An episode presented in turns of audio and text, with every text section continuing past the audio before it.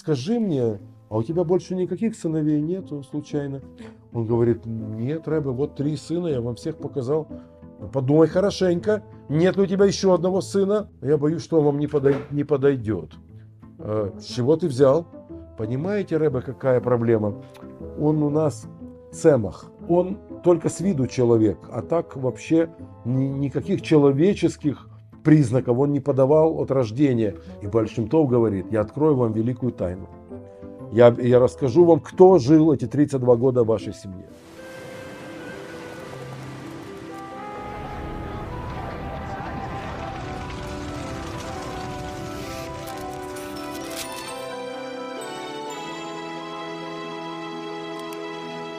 Шалом, дорогие друзья! Сегодня я расскажу вам удивительную хасидскую притчу, хасидскую историю, одну из любимых моих историй, которые, как э, вы уже, наверное, знаете, я коллекционирую более 30 лет. Обычно я рассказываю своим детям эту историю, когда они не хотят есть курицу. А вот почему я рассказываю им эту историю, вы очень скоро поймете. Однажды Раби Исраэль Бальшемтов приехал в одно еврейское местечко, где очень ждали его приезда. Э, гостеприимная еврейская семья подготовила для Рэбе особую комнату. И в честь приезда такого великого праведника и мудреца, как они могли отметить приезд этого великого человека, не угадаете. Когда в еврейский дом приезжал какой-то важный человек, большой еврейский салют, главный признак того, что в доме важный гость, резали курицу. В этой семье зарезали курицу, чтобы сварить бульончик, чтобы Рэбе мог покушать с дороги.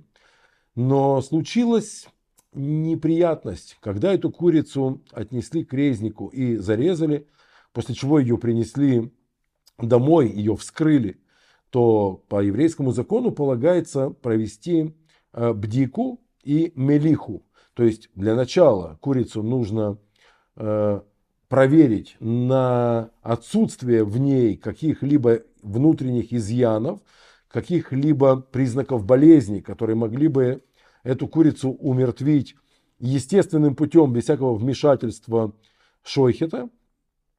Э, а потом нужно еще эту курицу высолить, чтобы вся кровь из нее была удалена, потому что, как вы знаете, согласно еврейскому закону, кровь в любом виде в еврейском меню категорически запрещена. И вот когда эту курицу вскрыли уже э, в доме, обнаружилась, э, обнаружилась некая проблема.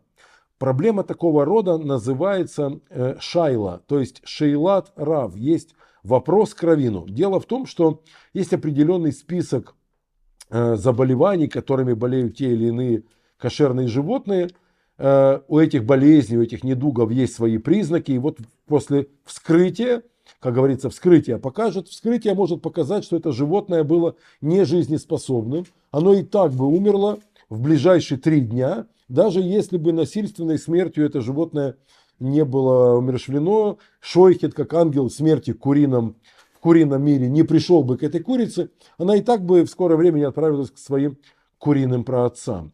А, но есть э, недуги, которые не выражены таким ярким образом. И в списке признаков э, таковые не, не обозначены, и поэтому нужно нести эту курицу к равину. То есть что-то в ее внутренностях не выглядит здоровым, но и больным этот орган э, тоже не выглядит. То есть какое-то отклонение от нормы, и пускай равин скажет, можно ли эту курицу есть, жила бы она с таким недугом еще хотя бы 4 дня, если так, то это еще вполне себе живая, здоровая курица. Обнаруживается шайла вот такой раввинистический вопрос. Нужно нести эту мертвую курицу к равину. И хозяин дома уже было хотел понести эту тушку к местному равину, когда вдруг он э, осекся. А что я делаю? У меня в доме величайший равин. Э, даже наш равин приглашен на этот обед с Большим Товом на бульончик. Так чего я понесу эту курицу к нашему равину, если у меня дома самый равинский равин из всех равинов, самый рэпский рэбе, сам раби Исраэль Большим Тов, так ему этот бульон есть. Пусть он сами посмотрит. Это зелененькое э, какое-то место внутри в этой курице. Это странное какое-то сердечко или какая-то странная печеночка. Э, это, это да или нет? Пускай скажет, собственно, тот, ради которого все это затевалось. И эту раскрытую, как книгу, курицу с этими кишками наружу надо теперь нести к Большим Тову. Ну, вначале, конечно, хозяин спрашивает Рэбе, вы готовы э, поработать немножко простым э, раввином? И хотите посмотреть внутрь в курицу, э, ответить на вопрос, она кошерная или нет? Большим Тов говорит, ты знаешь, я хочу, чтобы на этот вопрос ответил твой сын. О, это такая честь для нашей семьи, говорит отец, хозяин этого дома. То есть Рэбе называет моего сына знатоком. Рэбе только что сказал, что мой сын уже, уже равин, причем на таком уровне, что Рэбе готов по, по тому диагнозу, по тому заключению, которое вынесет Рэбе, Рэбе готов есть или не есть эту курицу. А, это такая честь для меня, конечно. Рэбе, сейчас мы позовем, позовем сына. Пришел взрослый сын, ему было лет 20, и он уже собрался посмотреть в эту курицу. Как Большимтов говорит, «Э, а другой сын, другого нет ли у тебя сына? «Э, этот не тот сын, которого я хотел бы видеть. А, Рэба, другой сын, это у меня есть, 15-летний. Позвать? Позови.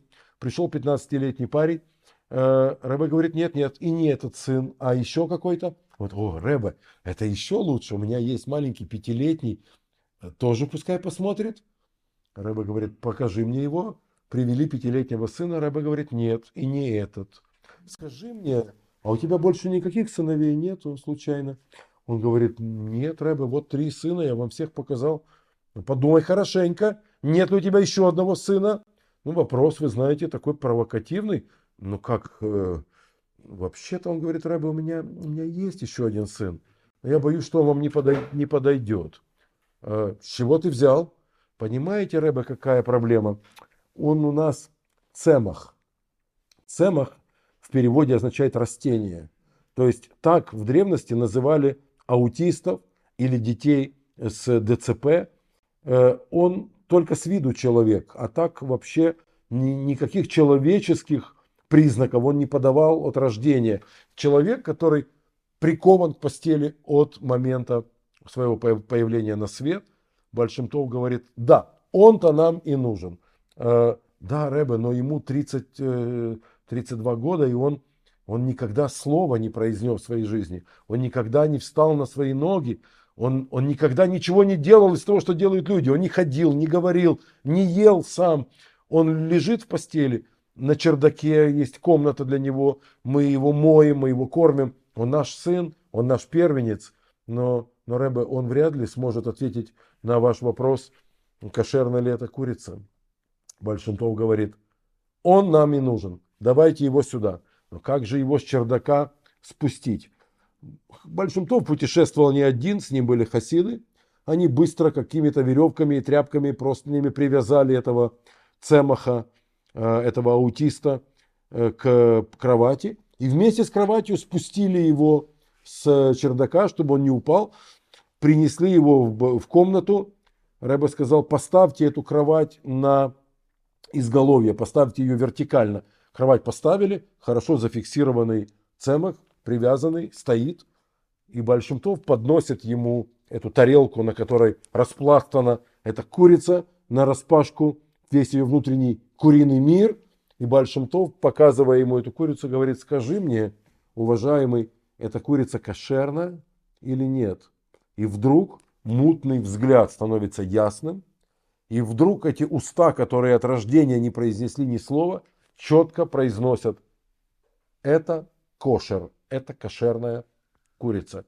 В семье радость, домочадцы все ликуют, пляшут, все говорят, Рэбе принес в наш дом радость, Рэбе принес в наш дом чудо, случилось чудо, и парализованный заговорил. Более того, а, он попросил, чтобы его отвязали. Он сел за стол, он впервые э, попросил воды, чтобы умыться. Стали происходить удивительные вещи. Он стал возвращаться к жизни после того, что произнес это заветное слово «это кошер». Он стал человеком. Все ликуют, обнимаются, целуют его, целуют друг друга. Рэба, спасибо, что вы пришли. Только сейчас мы поняли, почему вы хотели, чтобы мы позвали этого сына. И вот в этой кутерьме решают накрыть большую трапезу, позвать всех гостей, э, друзей, знакомых, написать родственникам в другие города, чтобы они тоже приехали. Рэбе принес в наш дом величайшую радость, величайшее чудо. Он нашего сына фактически заново родил здесь, на наших глазах.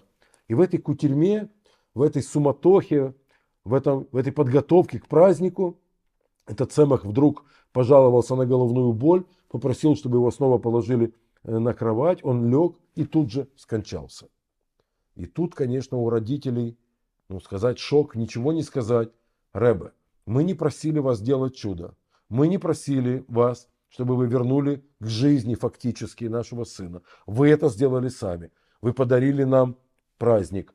И вдруг этот праздник сменился горем. Наш сын скончался. Так что вы принесли в наш дом? Горе или радость?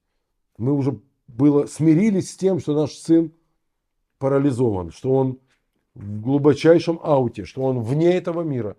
Вы дали нам надежду, что он будет жить как нормальный человек. Мы уже подумали его, теперь можно даже женить. Он же теперь абсолютно нормальный. Вдруг он умирает. Вы подразнили нас и ничего нам не дали. Рэбе, объясните, что произошло. И Большимтов говорит, я открою вам великую тайну. Я, я расскажу вам, кто жил эти 32 года в вашей семье. Друзья, пристегнитесь простынями, потому что история внутри истории Бальшимтова это всегда что-то удивительное. 500 лет назад, говорит Бальшимтов, на свете жила одна праведная старушка. Она была очень бедная, и у нее из имущества была только маленькая курочка, которая, которая ходила по двору, и что найдет, тем и питается. Найдет зернышко, найдет червячка, жучка – Старушка была настолько бедная, она не покупала корм для своей курицы. А та, питаясь подножным кормом, понятно, какая она была. Маленькая и неупитанная. Ну, такая, как, наверное, бы выглядела курица в диком мире. Эта старушка была хоть и бедная, как мы уже сказали, но и очень праведная, как мы тоже уже сказали. И в канун Йом-Кипура она рассчитывала эту курочку отнести к резнику, чтобы тот свершил над этой курицей свое таинство, и чтобы она из курицы превратилась в курятину. И тогда старушка сварила бы бульон, и перед постом Йом-Кипура смогла бы подкрепиться. И после поста она смогла бы еще выпить чашку бульона, и таким образом она смогла бы пережить этот пост. Она отнесла эту курицу к резнику, тот зарезал ее. Когда курицу открыли, в ней была шайла, в ней был вопрос. Там к каждому органу этой курицы был вопрос, Потому что, как мы уже объяснили, она питалась чем попадется. Это не была настоящая домашняя курица, которую специально откармливают на убой. И там к многим органам были вопросы. Органы домашних куриц так не должны выглядеть. И наша старушка за два часа до наступления поста, надеясь еще успеть в случае положительного ответа сварить бульон, понесла эту курицу местному равину. Местный равин был очень праведный и мудрый человек но он уже помылся и переоделся во все чистое в честь Йом-Кипура. И когда старушка принесла ему эту окровавленную в перьях тушку, честно говоря, весьма омерзительную на вид, а он должен был ковыряться в ее кишках и смотреть, кошерная эта курица, ну, как говорится, э, пациент перед смертью потел или не потел. Это на любителя такие развлечения. А Равин уже весь в чистом, уже весь помытый. И он ковырнул так пальцем там где-то в, в глубинах этой курицы.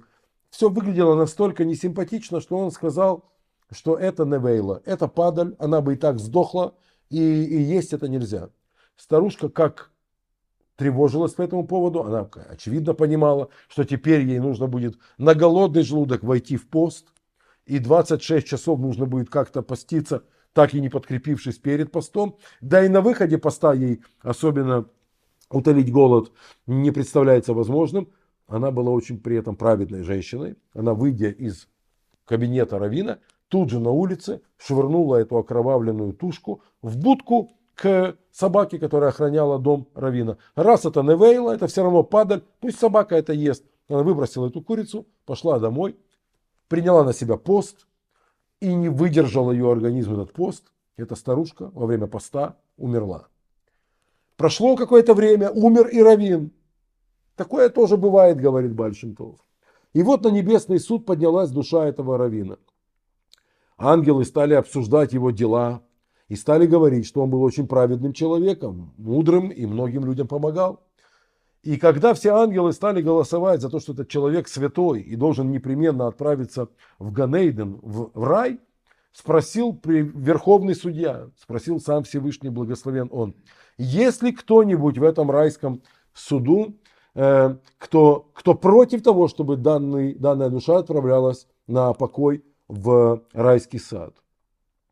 Все ангелы были за, никто не был против. И вдруг одна маленькая душа встала и сказала, я протестую. Этот человек не попадет в рай, пока я здесь.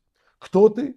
Объясни, почему ты так говоришь. И сказала эта маленькая душа, я душа той курицы, которую он признал невейлой, которую он признал падалью, признал некошерной. Я считаю, что то, как он проверял меня на кошерность, указывает на его высокомерие. Он, понимая, что это единственная пища для данной старушки, ковырял одним пальцем и делал очень формально свою равинскую работу. Если он так поступил в том случае, возможно, вся его равинская работа была такой хорошей, только потому что попадались ему все больше чистенькие да аккуратненькие, и не требовалось нигде ручки марать. А вот однажды пришлось ручки заморать, так он сказал, что я не кошерная, а я была кошерная, сказала душа этой курицы. И я считаю, что он высокомерный, наглый тип, самовлюбленный нарцисс, чистюля, и равину быть таковым не положено. Я считаю, что он должен пойти в ад. Начался переполох. Ангелы говорили, такого святого человека в ад нельзя отправлять. Всевышний сказал, я вас помирю. Ты, курица, снова пойдешь в этот мир и снова будешь курицей. Равин пойдет в этот мир и снова будет в этом мире человеком. Они снова встретятся. Тебя покажут этому равину, и он еще раз проведет равинскую экспертизу. И в этот раз он признает тебя кошерной. Все согласны? Кто за, кто против? Ангелы проголосовали. Все были за. Душа Равина была против. Равин кричал, не делайте со мной этого, не отправляйте меня в этот мир. Если бы вы знали, как трудно оставаться честным человеком, как быть порядочным тяжело в этом идиотском мире, а кто знает, а вдруг я нагрешу еще больше. Я сейчас, по вашему мнению, виновен только в одном кейсе, а пойди и знай, как я проживу вторую жизнь. Быть может, я себе там нагрешу еще больше. И я вернусь сюда уже с хорошим багажом грехов. Не отправляйте меня в этот безумный мир. Я не хочу. И тогда сказал Всевышний, не волнуйся, ты в этом мире не будешь грешить, потому что ты будешь парализованным от рождения, ты будешь цемах, ты будешь вот таким вот аутистом или ребенком, не дай бог, с ДЦП. Ты не сможешь грешить, потому что ты будешь не совсем человек. Но когда покажут тебе курицу, ты станешь человеком, вынесешь вердикт, после чего ты можешь быть свободен. Твой Гильгуль, твоя реинкарнация на этом будет завершена. Вот, говорит Бальшим, то, кого вы 32 года мыли, кормили, переодевали в вашем доме. Это величайший раввин, величайший мудрец, который оступился один раз в жизни. И за этот свой проступок, за эту свою маленькую ошибку, маленькую оплошность, он уже поплатился. Ваш сын вынес этой курице вердикт, он сказал, что это кошер, после чего его пребывание в этом мире стало абсолютно бесполезным, и он вернулся назад в судебную палату Верхнего мира, где уже признано, что он полностью исправил свою оплошность, он праведный и может отправляться в Эдемский сад. Но вы, дорогие хозяева этого дома, сказал Бальшемтов, за ваше гостеприимство, за то великое внимание, самоотверженность, которое вы проявили к такому непростому ребенку, 32 года, вы следили за ним, ухаживали, вы мыли его, обтирали, кормили и возились с ним, не жалея самих себя, вы достойны отдельного благословения. Я благословляю, что в этом доме через 9 месяцев снова будет слышен детский писк, детский крик. У вас родится ребенок в добрый, счастливый час. Это будет вам награда за то, что вы отдали этому непростому ребенку, дали возможность святой душе обрести окончательно свой покой, свое место в иерархии святых душ наших праведников. Я рассказываю эту историю моим детям, когда они не хотят есть курицу. Я говорю им, э, всю эту историю для того, чтобы они понимали, что курица может прийти и потребовать с тебя ответа. Так и даже если курица может потребовать от тебя ответа, уж тем более нужно быть очень осторожным в том, что вы говорите, как вы поступаете с людьми, которые вас окружают.